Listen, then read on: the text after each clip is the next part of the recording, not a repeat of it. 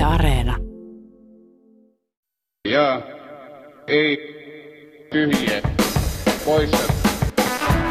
Helmiina Suhonen, Robert Sulman, Olli Seuri. Ja ei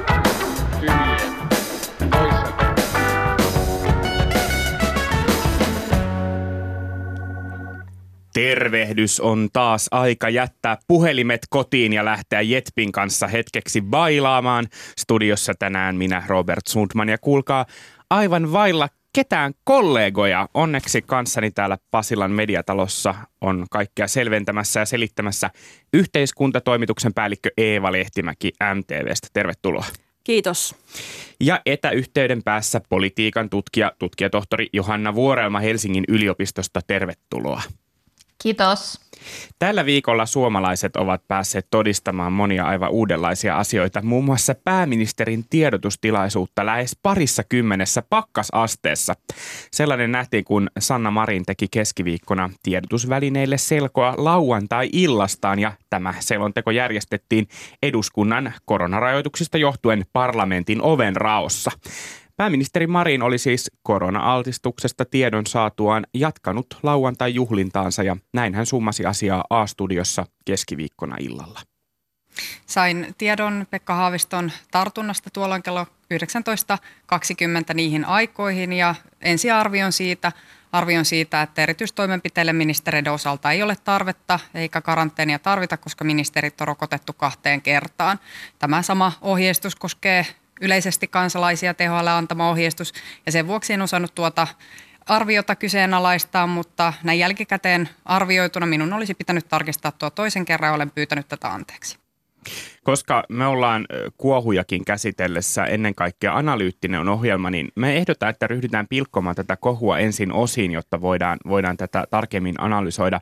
Eeva, sä oot seurannut tätä geittiä oikeastaan melkein koko, koko viikon kaikissa sen eri käänteissä. Mitä kaikkia osakohuja tästä kertomuksesta löytyy? Eli mistä kaikista asioista on, on puhuttu? Eli kaikkihan lähti sitten sunnuntai-iltana, eli Seiskan videoista, mutta tavallaan eihän se ole kohun niin kuin aihe, että pääministeri voi mennä tanssia, voi juoda koronaa, jallua tai, tai champagnea, kenen seurassa haluaa. Mutta sitten kun katsottiin ajallisesti sitä, että se oli lauantai-ilta, hänen oli tai hän oli saanut sen tiedon siitä, että on todennäköisesti mahdollisesti altistunut koronavirukselle oltuaan samassa kokouksessa ää, ulkoministeri Pekka Haaviston kanssa. Ja siitä huolimatta hän oli jatkanut iltaa, hän oli saanut tiedot, mutta ne olivat selkeästi olleet puutteellisia. Siinä kohtaa selvisi, että vaikka ministeriohjeet ovat aika yksiselitteiset, niin hänellä ei ollut tätä virallista ää, virkakännykkää mukana. Ja se on se kännykkä, minne ministerit saavat kaikki tällaiset tärkeät uutiset, tärkeät turvaviestit. Ja se oli kotona. Hän luki ne viestit vasta sitten sunnuntaina. Eli oli epäselvyyttä sitten myös illan mittaan siitä, että kuinka tiukat nämä ohjeet ovat. Eli kaikki ministerit saivat ensin kello 20 viestin, että nyt tämä tarkoittaa sitä, että ei kontakteja, eristäytykää siihen asti, kun olette maanantaina tehneet sitten ensimmäisen luotettavan koronatestin. Ja kun siitä oli vielä epäselvyyksiä, ministerit olivat soitelleet sitten valtioneuvoston turvallisuusjohtajalle ja hän oli sitten sanonut, että toden totta, nyt ei lähdetä mihinkään kepukinkereihin, ei lähdetä Brysseliin, niin sitten ainakin siitä osa ministereistä oli päätellyt, että kyllä tämä nyt tarkoittaa kirjaimellisesti sitä, että nyt ollaan hissun kissun muutama päivä. Ja sitten varmaan tämän takia ministerit ja vielä laajempi jakelu kello 22 lauantai-iltana saivat sitten vielä uuden tavallaan muistutuksen, että kyllä nyt pitäydytään aika tiukoissa ohjeissa, itse asiassa tiukemmissa ohjeissa kuin mitkä ovat sitten THLn suositukset, joita Marin sanoi kahteen kertaan rokotettuna noudattavansa. Ja sitten selvisi myöhemmin viikolla, että itse asiassa ministereillä oli ollut jo marraskuun lopulla ää, tavallisia kansalaisia tiukempi ohjeistus. No se kuulostaa normifirman meiningiltä, eli pannaan mm. ne ohjeet intraan, mm. ei niitä sieltä sitten kukaan tietenkään ollut löytänyt, ja, ja sanottiin myös, että ohjeet olivat sekavat. Ja, ja näin, näin, tätä sitten niin kuin setvittiin siinä sitten pitkin viikkoa. Ja kuten sitten lopputulos oli, että, että pääministeri pyysi anteeksi, häntä pyydettiin kommentoimaan mediaan. Ja lopputulema oli myös sitten se, että kolme miesministeriä oli myös sitten tulkitun niitä, että ei tämä nyt niin tiukkaa ole. Ja he olivat sitten liikenteessä, yksi salibändi katsomossa, yksi oli pipolätkäturnauksessa pelaamassa ja sitten äh, puolustusministeri Antti Kaikkonen oli mennyt sitten keskustan tällaisiin keskustanuorten vuosijuhliin. Eli erilaisia pieniä tietoja havaintoja tässä tuli ja, ja selkeästi niin kuin ongelmia viestinkulussa, kännykän käytössä ja sitten tässä ohjeistuksessa. Johanna, sä kirjoitit tällä viikolla, että näissä politiikan kohuissa on moraalista, oikeudellista ja poliittista arviointia. Millainen arvio on ollut tällä viikolla pääosassa, mitä me ollaan eniten kuultu? No, politiikan kohoille tosiaan on tyypillistä se, että, että tällaiset eri tulkintakehykset, ne menevät usein aika iloisesti sekaisin. Että yksi puhuu moraalisesta, toinen oikeudellisesta, kolmas poliittisesta arvioinnista. Tässä tapauksessa siinähän alussa oli vahvana tällainen, voisi sanoa tällainen hallinnollinen arviointi, että onko Marin toiminut turvaohjeistuksen vastaisesti, mutta siinä rinnalla oli koko ajan hyvin vahvana tällainen moraalinen paheksunta, että pääministeri edes ottaa tietoisen riskin jatkaa juhlintaa virukselle altistuneena. Ja tässä oikeastaan tämän tyyppiseen moraaliseen kehykseen liittyy aika sellaista vanhaa politiikan kuvastoa, jossa keskeisenä on epäily, että valtaa pitävillä on yhdet säännöt itselleen ja toiset kansalaisille. Ja tämän tyyppistä puhetta oli aika paljon siinä kohun alkuvaiheessa. Ja tällaisessa ajattelussa, niin siinä ammennetaan sellaisesta epäluulosta, että valta on etääntynyt kansalaisten arjesta eikä harkitse toimintaansa yhteisen hyvän valossa, vaan henkilökohtaisten intressien ajamana.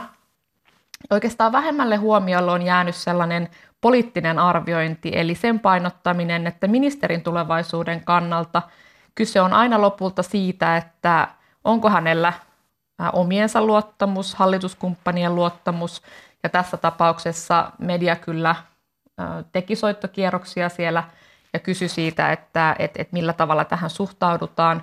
Mutta tämä on kuitenkin se poliittinen arviointi on aina, aina se kaikkein keskeisin, mitä, mitä jos kysytään, että, että millä, tavalla, millä tavalla se vaikuttaa Marinin poliittiseen tulevaisuuteen, niin, niin mikä on aina siinä kaikkein keskeisimpänä. Mutta sitten se vielä ehkä, mikä tässä, tästä kohusta tekee erityisen, on se, että tämähän on tällainen korona-ajan – kohu, joita on nähty eri puolilla Eurooppaa ja kansainvälisesti, että se asettuu jatkumoon tällaisiin, äh, tällaisiin tilanteisiin, joissa poliittinen johtaja on toiminut jollain tapaa moraalisesti tai hallinnollisesti niiden niin kuin yhdessä sovittujen sääntöjen vastaisesti tai vähintään jotenkin kyseenalaisella tavalla. Näitä on nähty aika paljon maailmalla ja, ja ehkä niissä seurauksetkin ovat olleet rajumpia kuin mitä, mitä nyt Suomessa oli. Joo, oli kiinnostavaa ja sehän oli ensimmäisiä tietysti niitä kysymyksiä, mitä mekin kun oltiin silloin itsenäisyyspäivänä sitten asiaa setvimässä, niin tehtiin soittokierroksia näille hallituskumppaneille. Ja aika pian oli kyllä selvää, että katsottiin, että se on tavallaan tämmöinen pääministerin harkitsematon, mutta henkilökohtainen valinta, eikä ollut mitään sellaista työntöä ja painetta sieltä hallituskumppaneiden keskuudesta, että, että Marinin pitäisi jollakin lailla sitten kantaa tästä poliittinen vastuu. Ja aika pian oli myös selvää, että ei kokoomuksessa ja perussuomalaisissakaan ollut sellaista, että lähdetään myllyttämään tätä asiaa sieltä puolelta vaatimaan eroa tai, tai jotain niin kuin eduskuntaproseduuria, mitä tällaiseen voisi liittyä. Mutta ehkä se, minkä Johannakin mainitsi, niin se ehkä se luottamuskysymys on ja se periaatteellisesti kiinnostava ja tärkein kysymys mun mielestä tässä oli tämä periaatteellinen puoli – Eli söikö pääministeri tavallaan tällaista korona-ajan johtajuuden luottamuspääomaansa, sitä niin kuin liikkumatilaansa, kun on aika selvää, että varmaan me ei ole nähty nyt vielä taas tämän seuraavan aallon, minkä keskellä me ollaan, niin tuleeko vielä uusia kiristystoimia, vedetäänkö siitä kuuluisasta mm. hätäjarrusta. Ja siinä vaiheessa kuitenkin tähän asti Krista Kiurun ohella pääministeri – Sanna Marin on ollut se kansakuntaa yhdistävä tekevä. Hän on nyt tämän koronajohtajuuden kasvot. Niin tavallaan se, että menee nyt sitten kelle tahansa tavan tallaajalle itse kullekin niin kuin vaatimaan sitten taas uusia rajoituksia, uutta maltillisuutta ja sitten ihmiset miettii, että no sinne se jäi sitten ravintolaan ää, tota bailaamaan, vaikka olisi ollut fiksua sitten siinä vaiheessa siirtyä kotiin ja odottaa ohjeita ja tehdä testit ja sitten jatkaa sitä työtä. Niin, politiikan kohuissa kysytään aina just näin, että millaisia seurauksia tällä on. Musta näytti aika varhaisessa vaiheessa siltä, että tuskin kenenkään ero on tässä seurauksena, koska niin kuin Johannakin totesi, että yleensä sekä omien tai ehkä omien tai hallituskumppaneiden niin kuin luottamuksen pitää, pitää mennä, jotta ero on edessä, jos siis ei itse halua erota tai tee nopeasti johtopäätöksiä. Mutta onko jotkut muut seuraukset mahdollisia? Te nostitte esiin tänne, että tämä ehkä saattaa heikentää hallituksen koronapolitiikan uskottavuutta jollain tavalla jossain vaiheessa, jos tulee tämmöinen tiukka tilanne taas eteen. Entä Marinin, Lintilän, Kaikkosen henkilökohtaista uskottavuutta? Mitä vaikutuksia tällä on? Yksi vaikutus voi olla, että ainakin nyt kun on kyselyjen mukaan aika iso osa kansalaisista pitää tätä toimintaa paheksuttavana, niin tämän tyyppisillä tapauksilla voi olla vaikutusta siihen puolueen kannatukseen ja totta kai myös sit Marinin henkilökohtaiseen kannatukseen. Et sit se on taas sellainen hirveän erityyppinen vaikutus kuin se, että, että mitä omat ää, puolueesta tai sitten hallituskumppanit ajattelevat tästä näin, mutta se nähdään sitten oikeastaan kannatusmittauksissa, että, että näkyykö siellä notkahdus näihin aikoihin – ja kyllähän Marin selkeästi on hirveän tärkeä vaalivankkuri myös tulevissa aluevaaleissa, niin ei varmaan SDPn sisältä, vaikka se tavallaan ulospäin se tuki on aika vahva eduskuntaryhmässä ja puolueen sisällä Marinille. Ja tätäkin kyseltiin piirijohtajilta ja eduskuntaryhmän jäseniltä on, on tällaisia taustapuheluita tehty, mutta toki varmaan se ilmapiiri on hiukan sellainen, että ei tällaisia kohuja, että kun näitä on joitakin mm. muitakin ollut sitten aikaisemmin, että ei haluta, että, että Marinin lähdetään liittämään tällaisia pilekohumääreitä, koska hän on kuitenkin taitava hyvä poliitikko ja, ja SDP ehdottomasti menee aluevaaleihin, joka voi olla heille hiukan vaikea vaali, niin mennään niin kuin Marin vetoisesti. Sellainen ehkä vähän laajempi vaikutus, mikä voi olla, olla tällä kohulla on se, että, että sellainen yhteinen tilannekuva, joka on kuitenkin määrittänyt tätä korona-aikaa, varsinkin silloin alkuvaiheessa, että oli jotenkin sellainen tunne, että, että että on yhteiset säännöt, tiedetään kuinka toimia, niin se on koko ajan pikkuhiljaa lähtenyt eriytymään. Eri ryhmillä on vähän erilainen käsitys tästä kriisin vakavuudesta ja siitä, että millä tavalla ohjeita pitää noudattaa, niin tämän tyyppinen näin korkean profiilin kohu, jossa selkeästi on, on jotenkin ristiriitaa sen välillä, että mikä on ohje ja toisaalta miten toimitaan, niin se voi lisätä sellaista eriytymistä yhteiskunnassa, että, että tulkitaan hirveän eri tavalla tätä tätä ää, nykytilannetta. Että siinä mielessä sellainen yhteisen tilannekuvan entisestään sen eriytyminen niin voi olla yksi vaikutus tässä.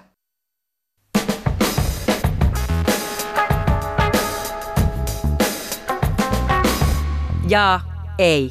Tyhjiä poissa. Puhutaan sitten median toiminnasta ja mediauutisoinnista, jonka tietysti itse voin tässä nyt tämmöisenä lähes koskemattomana henkilönä tehdä, koska minä en ole kirjoittanut yhtään uutista aiheesta, kun minä olen ollut vapaalla, niin en ole Antaa niitä tehnyt. Tota, äh, ensimmäinen asia, minkä mä haluan nostaa esiin. Eeva, sä kirjoitit eilen MTV-uutisten verkkosivuille kommenttikirjoituksen myös kansalaisten ja ikään kuin yleisen reaktiosta median uutisointiin. Ilmeisesti olet saanut hyvin aktiivisesti palautetta tästä aiheesta, vähän niin kuin puolesta ja vastaan tästä uutisoidessasi. Äh, joo, y- yllättävän paljon on tullut sosiaalisen median kautta, äh, pitkästä aikaa sähköpostin kautta. Että kyllä se on selvästi, selvästi ollut tällainen suomalaisia niin kuin kuohuttava ja puhuttava, puhuttava aihe. Ja aika paljon on liikkeellä sitten näitä niin kuin Marinin tukijoita, joiden mielestä tämä on vähän niin kuin turha kohu. Tämä on idiotti toimittajien paisuttelua. Tässä on niin kuin agendajournalistit asialla ja ainoa tavoite minulla tai, tai kollegoilla on se, että, että kunhan nyt vaan joku syy löytyy, että saadaan tämä hallitus pois päiviltä ja, ja, ja ministeri, pääministeri eroamaan. Et aika sellaista jopa niin kuin aika aggressiivista palautetta, mutta ainahan isoista uutisista tulee. Että ja, ja se kuuluu niin kuin julkisen työn luonteeseen. Mutta, mutta tavallaan siinä on ollut jotain, niin kuin, mihin mä en ehkä ihan vielä pääse kiinni. Mä oon aika pitkään tehnyt näitä hommia, niin jotain vähän sellaista niin kuin uutta, että jotain on niin kuin muuttunut. Mutta se liittyy siihen, että et, et Marinia niin kuin fanitetaan ja ihaillaan ihan valtavasti – ja, ja sitten on toisaalta nämä, jotka ei näe mitään hyvää siinä, mitä hän on tehnyt korona-aikana tai mitä kahden vuoden aikana niin kuin pääministerinä. Että hyvin selvästi tämmöinen niin kuin kansakuntaa jakava hahmo myös tällä hetkellä. Ja on, on paljon sellaisia ihmisiä, jotka on sitä mieltä, että tämä oli ihan, ei, ei olisi suunnilleen mitään saanut tehdä siitä, että tämä oli ihan niin kuin turhaa hömpötystä. Mutta ainahan se on, että tässä oli mun mielestä ihan selkeät perusteet tehdä tämä isosti. Tässä oli niin kuin ihan oikeat niin kuin kunnon uutisen ainekset, mutta tavallaan tällaisissa kohuissahan on se, että kun tietoa tulee tipottain, kaikki lähtevät sitä asiaa setvimään, tulee ristiriitaista tietoa, niin se volyymi kasvaa tällä mm, tulee hetkellä. jatkojuttuja tosi Jatko, paljon. Jatkojutun mm. jatkojuttuja, niin sitten alkaa se semmoinen kyllästymispiste, semmoinen vähän suomalainen nolostuminen, että eikö tämä nyt niin kuin riitä, että voitaisiko vaan niin kuin jatkaa ja puhua vaikka hyvinvointialueista tai jostain muusta ja aiheesta. Se on, ja se on journalistille tosi vaikea paikka, koska tavallaan niin kuin journalismin periaatteisiinhan ei kuulu se, että me voitaisiin ajatella, että poliitikoilta jonkun kiusallisen tai vähän kuitenkin nolon hankalan asian kysyminen lopetettaisiin siinä vaiheessa, kun meistä alkaa tuntua siltä, että nyt tämä alkaa olla jo kiusallista, koska siinähän on vähän se, mitä, mitä tota Jarno Liski joskus Ietpissä sanoi musta ihan hyvin ja, ja mitä itsekin on ajatellut monesti sen jälkeen, että kun kriisiviestintä koulutuksissa aina opetetaan, että sano kaikki heti – niin tota, sitten ei tarvii niinku täydennellä ja kertomus ei muutu. Ja Liski siinä sanoi, että niin, mutta itse asiassa ei kannata sanoa kaikkea heti, koska ei toimittajat usein esitä niitä jatkokysymyksiä. Että jossain vaiheessa tulee se niinku raja vastaan, että ei enää kehdata kysyä enempää. Ja silloin usein niinku, sä ehkä pääsetkin vähän niin kuin koiraveräjästä. Ja mä en nyt tarkoita, että tässä pitäisi ketään jahdata, mutta kyllähän olennaiset kysymykset pitää kaikki kysyä, vaikka itsellekin tulisi siitä vähän sellainen noloolo, että ei tässäkö nyt, nyt pitää tämän asian selvittämistä jatkaa. Eli silloin itsenäisyyspäivänähän Marin antoi niitä haastatteluja, ensimmäisiä kommentteja sunnuntai-iltana, kun tämä tieto tuli julki. Sitten oli tavallaan se tiistaipäivä, jolloin hän ei ollut julkisuudessa ollenkaan ja tavallaan sitten loppumediakin lähti niin kuin tätä asiaa penkomaan itsenäisyyspäivän ja pyhien ö, jälkeen. Ja mentiin sitten aina sinne keskiviikkoon asti ennen kuin oltiin siellä puhemiehen aukiolla. Ja siinä vaiheessahan tavallaan ei ollut kiire. Hän, hän pahoitteli, hän, hän niin kuin sanoi, että hän toimi harkitsemattomasti. Ei jäänyt puolta sanaa siitä, että viimeistään siinä vaiheessa oli päätetty ja tajuttu, että on tässä ihan oikeankin uutisen ja kohun ainekset ja nyt ei kannata enää niin kuin sysätä millään lailla, että on mm. tullut epäselviä viestejä ja onko valtiosihteeri ollut ajan tasalla tai onko turvallisuusjohtaja tai mitään selitellä. Ja sen infonhan hän hoiti hirveän hyvin ja sen illan A-studion haastattelun. Mutta mentiin kuitenkin, oltiin niin kuin sen uutisen neljännessä päivässä, iltapäivässä ja illassa, kun sitten tavallaan hänen kohdaltaan se pöytä oli niin sanotusti putsattu, ellei nyt sitten tule jotain uusia raskauttavia mm. tietoja. Johanna, sä oot kirjoittanut siitä, että tässä reagoinnissa tähän uutisointiin näkyy tämmöinen hostile media jotenkin reaktio. Mitä se tarkoittaa? Tämä on sellainen ilmiö tai, tai vaikutus, joka on itse asiassa tunnistettu tutkimuksessa jo, jo pitkän aikaa. Eli että median uskotaan olevan vinoutunut oman poliittisen mieltymyksen vastaisesti. Tätä on tutkittu erityisesti Yhdysvalloissa, jossa on aika erityyppinen mediakenttä mitä Suomessa. Mutta nyt sitten viime vuosina, jos on seurannut tässä mediakeskustelua, niin siellä on ehkä korostuneesti ollut sellaisia varsinkin tällaisessa sosiaalisen median keskustelussa sellaisia väitteitä, että, että media kohtelee juuri Marinia erityisen epäoikeudenmukaisesti ja pyrkii jopa aktiivisesti kaatamaan hallituksen. Sipilän kaudella oli jonkun verran myös tämän, tyyppistä, tämän tyyppisiä väitteitä, että, että, että Sipilä on nyt poikkeuksellisen ajojahdin kohteena ja hän, hän, hän itse ylläpiti myös tämän tyyppistä puhetta ja, ja toi sitä toi sitä esiin näiden eri mediakohujen kohdalla. Suomessa on totuttu enemmän, että, että tällainen, tällainen mediakriittinen puhe tulee enemmän sieltä poliitikkojen suunnalta. Et, et 2010-luvullahan perussuomalaiset on, on esittänyt paljon tällaista niin valtamediakritiikkiä, että valtamedia pivittää perussuomalaisille tärkeitä tietoja ja on vinoutunut perussuomalaisia vastaan. Väyrysen mediapeli puhe aikanaan ja, ja Kalevi Sorsallaan oli tällainen tämä infokratia termi silloin 80-luvulla, että et se on ollut sellainen aika, ää, aika pitkään tällainen osa tällaista poliittista retoriikkaa Suomessa, mutta nyt tosiaan ää, niin kuin omien havaintojeni perusteella tätä ei ole tutkittu Suomessa ja mä toivoisin, että tästä tulisi tutkimusta ää, varsinkin tuolta mediatutkimuksen puolelta, mutta et, niin kuin omien havaintojeni perusteella niin, niin se on vahvistunut entisestään tässä Marinin kaudella, että et on todella ää, vahva tällainen ää, niin kuin tulkinta mediasta vihamielisenä ja, ja vinoutuneena nimenomaan Marinin vastaisesti. Ja, ja on kyllä täytyy sanoa, että kun tässä Eeva mainitsi ihan nämä saamansa palautteet, niin on kyllä ihan saman itse asiassa noterannut, että, että tietenkin kun jos aina julkisuudessa kommentteja, analyysejä politiikan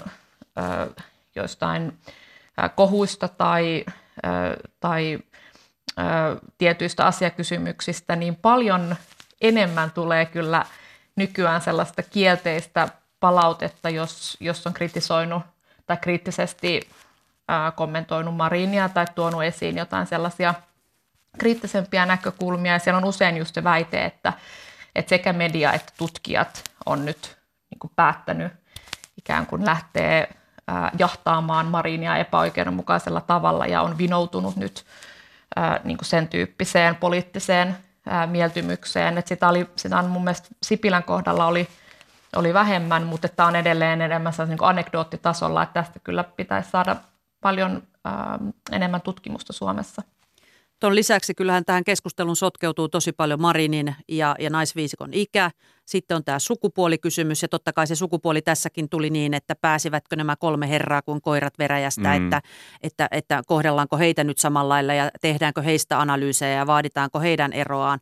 Ja sitten on tavallaan se yksi aika iso juona. Me Robertin kanssa tässä, tässä kun eilen, eilen soiteltiin, niin Otko Robert samaa mieltä, niin aika paljon tällaisissa isoissa uutisissa tulee se epäily, että nyt ne vaan keskittyy tähän yhteen aiheeseen, koska joku ei halua, että joku kiusallinen iso uutinen – ää, tulee julkisuuteen tällä tavallaan peitellään jotakin mm. tai sitten jää isoja katvealueita. Ja nyt viittaan tähän niin kuin Kankaanpään ää, natsiryhmään. Eli siitä tuli tosi paljon keskustelua, että niin, te ette halua käsitellä tätä. Suomalainen yhteiskunta, media ei halua kommentoida, ei analysoida natsikysymystä, koska he haluavat kyttä, kytätä sitä, että mitä Marin tekee baarissa lauantai-iltaisin. Kyllä, miksi ei puhuta äärioikeiston terrorismista tai miksi ei puhuta HX-hankkeesta, joka tänään tätä nauhoittaessa iltapäivällä saamme ehkä tietää Suomen uusista hävittäjistä. Voidaan niistä puhua täällä Jetvissä vaikka ensi viikolla journalistilehden tuota, työvapaalla oleva päätoimittaja Maria Pettersson arvioi Maikkarin Pöllöraadissa, että me journalistit olemme nyt päättäneet, että on tärkeää, että Sanna Marin kävi baarissa. Ja kyllä mä ajattelin, että ei me kyllä niin varmaan olla päätetty, tai että, että, että mä tiedän, että tästä on puhuttu biletyskohuna tuolla Twitterissä, mutta mä ajattelin, että tämä on enemmän niin kuin altistuskohu. Että ei mua kiinnosta nyt baarit ja bileet, vaan mua kiinnostaa nämä koronaohjeet ja tämä altistaminen ja, ja, ja mahdollinen altistaminen ja tämä keskustelu tässä ympärillä. Mutta se on ollut kiinnostava tämä what about about, että entä äärioikeisto, entä muut asiat. Mä ajattelin, että ei kai ne ole, ei kai ne ole poissulkevia vai mitä ajattelee Johanna, eikö me voida uutisoida molemmista?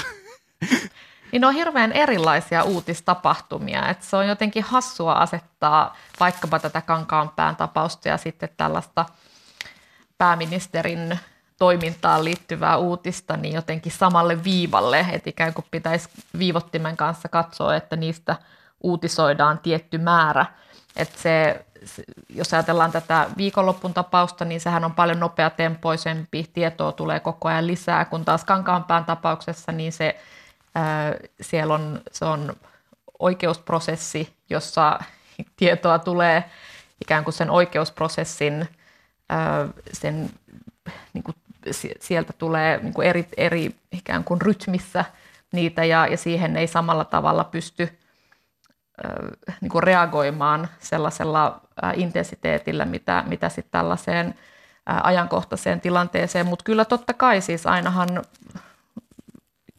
jotenkin jos ajattelee vaikka niin kuin terrorismin uhkaa Suomessa, niin kyllä itsekin mielellään lukisin laajoja analyysejä, paljon tutkia kommentaareja ja, ja niin kontekstointia, mutta sitä on kyllä ollut myös aika hyvin tässä sen tapauksen jälkeen, että moni kollegakin on, on, on kommentoinut sitä. Että siinä mielessä se sellainen väite, että, ei, että media olisi jotenkin ö, täysin vaiennut tästä, niin se ei tietenkään pidä paikkaansa. Ja varmasti kuka tahansa, joka on seurannut uutisointia, niin on, on sen kyllä noteerannut.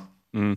Ehkä voisin vielä nostaa esiin omalta osaltani tai arvioin sitä, että kun Eva puhuit siitä, että onko sukupuoli tässä esimerkiksi relevantti se, että nuoria naisia – jahdataan ja sitten miehet pääsevät kuin koira veräjästä, niin mä mietin, että ehkä siinä vaikka niin kuin musta se on relevantti näkökulma, josta kannattaa puhua, että miten kohdellaan niin kuin eri sukupuolta olevia päätöksentekijöitä, niin kyllä mä ajattelen, että selittävämpi siinä kuitenkin on sitten se, että pääministeri ja puoluejohtaja on pääministeri ja puoluejohtaja, että, että ehkä niin kuin riviministerit ylipäänsä siis nyt ehkä joku keskustalainen sanoo mulle pahasti, kun sanon näin, mutta Mika Lintilä ei ole ehkä eka kerta, kun Mika Lintilä on toiminut vähän oudosti ja, ja hänen peränsä ei ole lähdetty niin kuin ju, juosten, juosten ja kysymään, että mitäs nyt puuhailet Mika Et sanotaanko Lintilä. näin, että Mikalla ei aina nuo lausunnot oleva, ole osanneet aikaisemminkaan lankulle, lankulle jos tätä jo legendaariseksi muodostunutta lau, lausahdusta voi niin kuin tässä soveltaa. Samanaikaisesti, jos katsotaan ministereitä, niin kyllähän he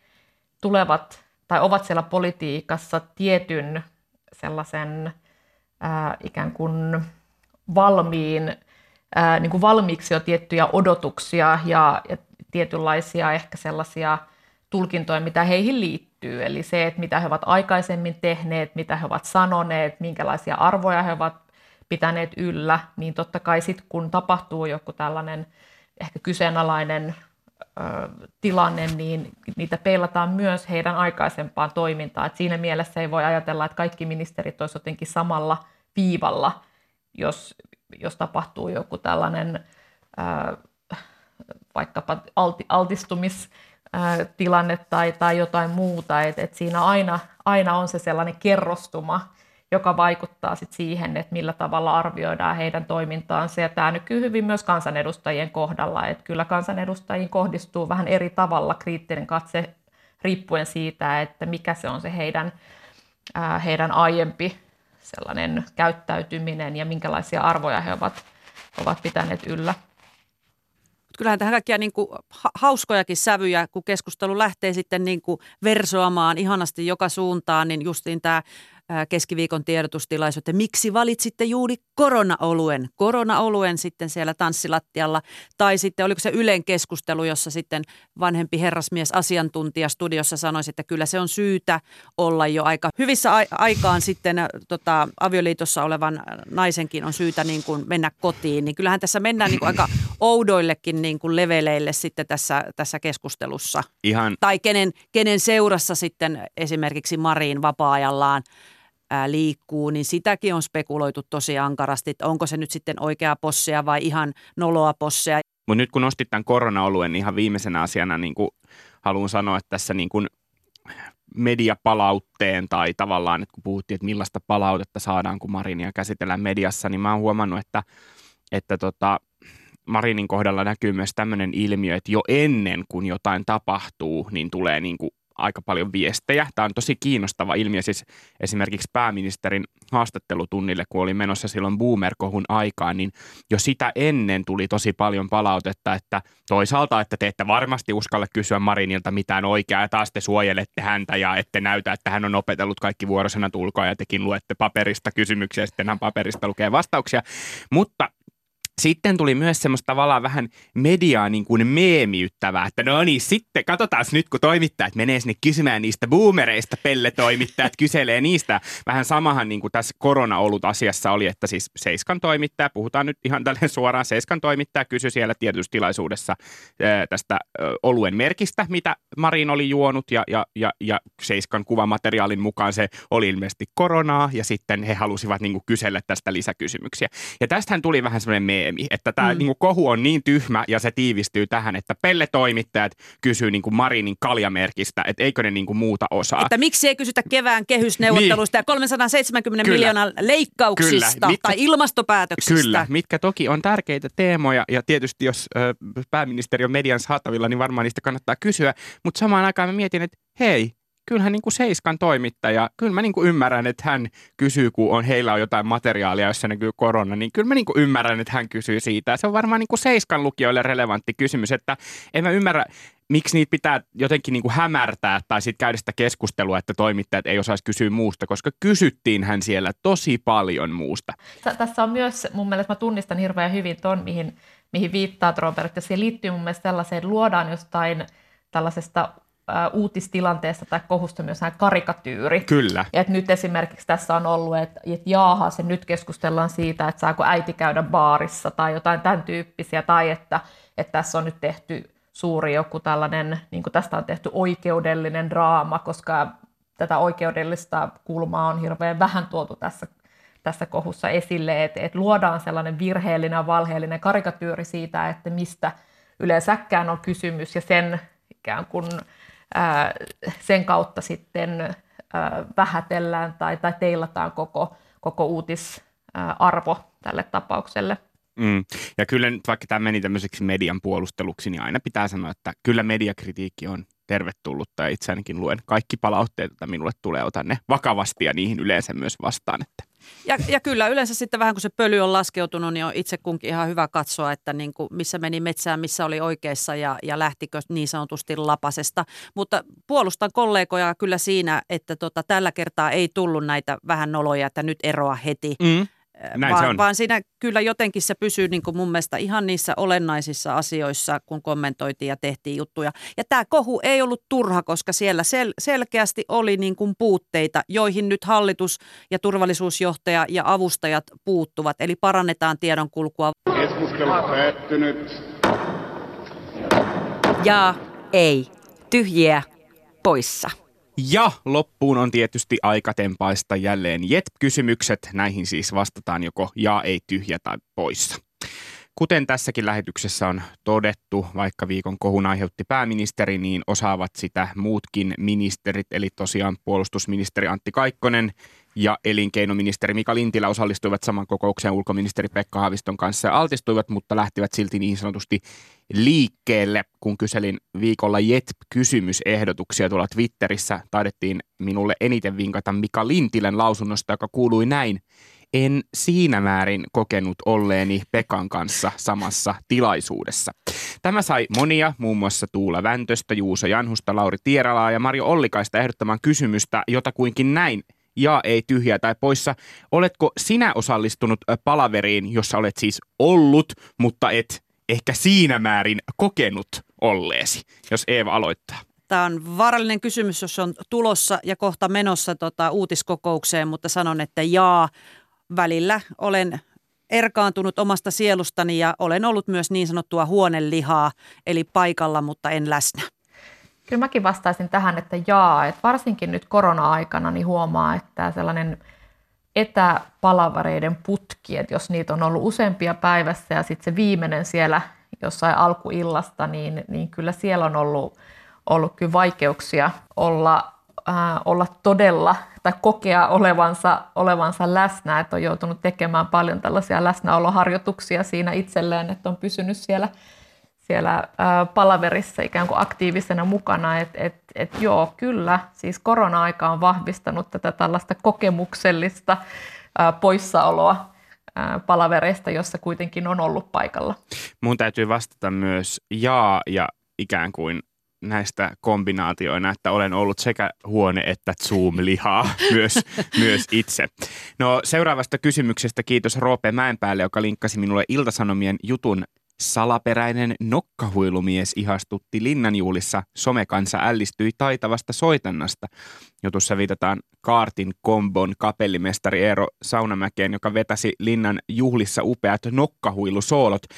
Ja, ja tämä innoitti Roope Mäenpäätä kysymään, ja ei tyhjä tai poissa, oletko sinä ihastuttanut ihmisiä nokkahuilutaidoillasi?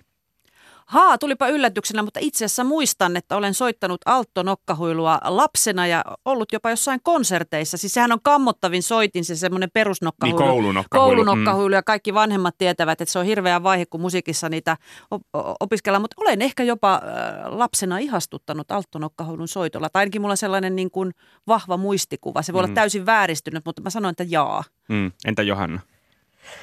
Äh, oi, toi kuulosti kyllä hienolta, tämä, tämä Eevan, äh, Eevan tarina. Mun täytyy sanoa, että ei, että en ole ihastuttanut. Ja kyllä se nokkahoilu on, on kyllä ollut, ollut kovassa käytössä aikanaan pienempänä, mutta, äh, mutta en muista, että olisi tullut mitään iha, ihastuksen ja ilon huudahduksia, kun on, on soittanut sitä.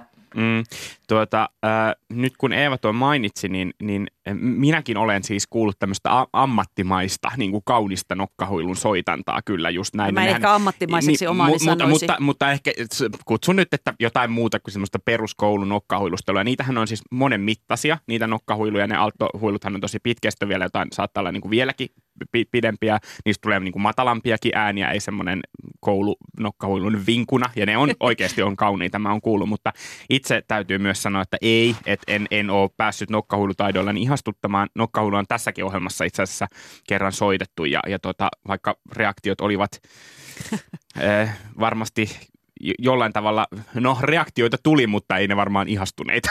Tuliko porttari tälle soittajalle? ei, ei tullut, koska se oli minä.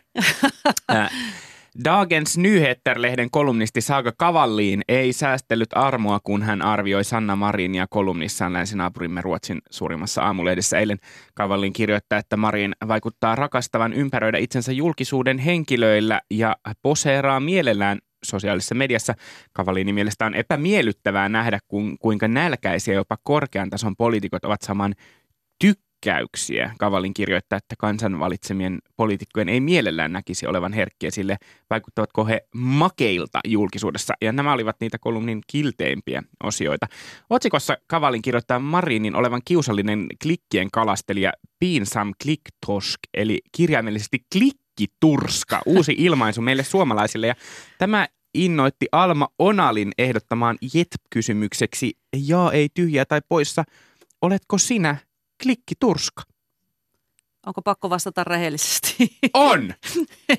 Kai sitä joskus aina on. Että kyllähän me keski-ikäisetkin tuonne kaikkiin noloihin sosiaalisen median kanaviin laitetaan itsestämme kuvia, että nyt olen täällä ystävien kanssa ravintolassa ja on ihana hyggehetki villasukkien ja, ja kynttilöiden kanssa ja kaikkea muuta. Että kyllä me jokaisen olemme pieniä klikkiturskia syvällä sisimmässämme, jos ihan rehellisiä ollaan. Mm, entä Johanna? Joo, siis kyllä. Mm. Ehdottomasti kuka tahansa, joka on sosiaalisessa mediassa, niin, niin hän toimii sosiaalisen median logiikan mukaisesti, mikä on siis klikkiturska logiikka. Kyllä. Eli koko, koko sosiaalisen median se, äh, se infrastruktuurihan on rakennettu sen, sen varaan, että et, et siellä tykätään ja tulee reagoi, äh, reaktioita ja, ja siellä kommentoidaan. Eli siinä mielessä olisi jotenkin äh, epärehellistä väittää, että äh, päivittää sosiaalisen median kanaviaan äh, miettimättä ollenkaan sitä, että tuleekohan tähän mitään, mitään reaktiota. Että, että mä sanoisin, että, että me ollaan kaikki, ketkä ollaan jollain sosiaalisen median alustalla, niin joudutaan, joudutaan tähän sellaiseen äh, hyvin siis häpeälliseen tietenkin klikki, klikkiturska tällaiseen todellisuuteen. Et siinä mielessä kyllä mä luulen, että myös tämä kolumnin kirjoittaja itse, jos hän on sosiaalisessa mediassa, niin on todennäköisesti tämänkin kolumnin sinne laittanut ja, ja toivonut, että tämä saa nyt tykkäyksiä. No siis olet aivan ytimessä. Synnitön heittäköön ensimmäisen kiven kiven heittäköön se, kuka ei ole klikkiturska. Ja, ja tavallaan tässä on vähän semmoinen teema, jokes on you, koska jokainen meistä on. Mä luin kesällä tuota Hans-Georg Möllerin ja Paul J. Dombrosian kirjan You and Your Profile Identity After Authenticity. Ja siinä yksi heidän niin kuin näiden filosofiherrojen pääteemoista oli se, että nykyaikainen elomme on tämmöistä profiilien kuratointia eri kanavissa.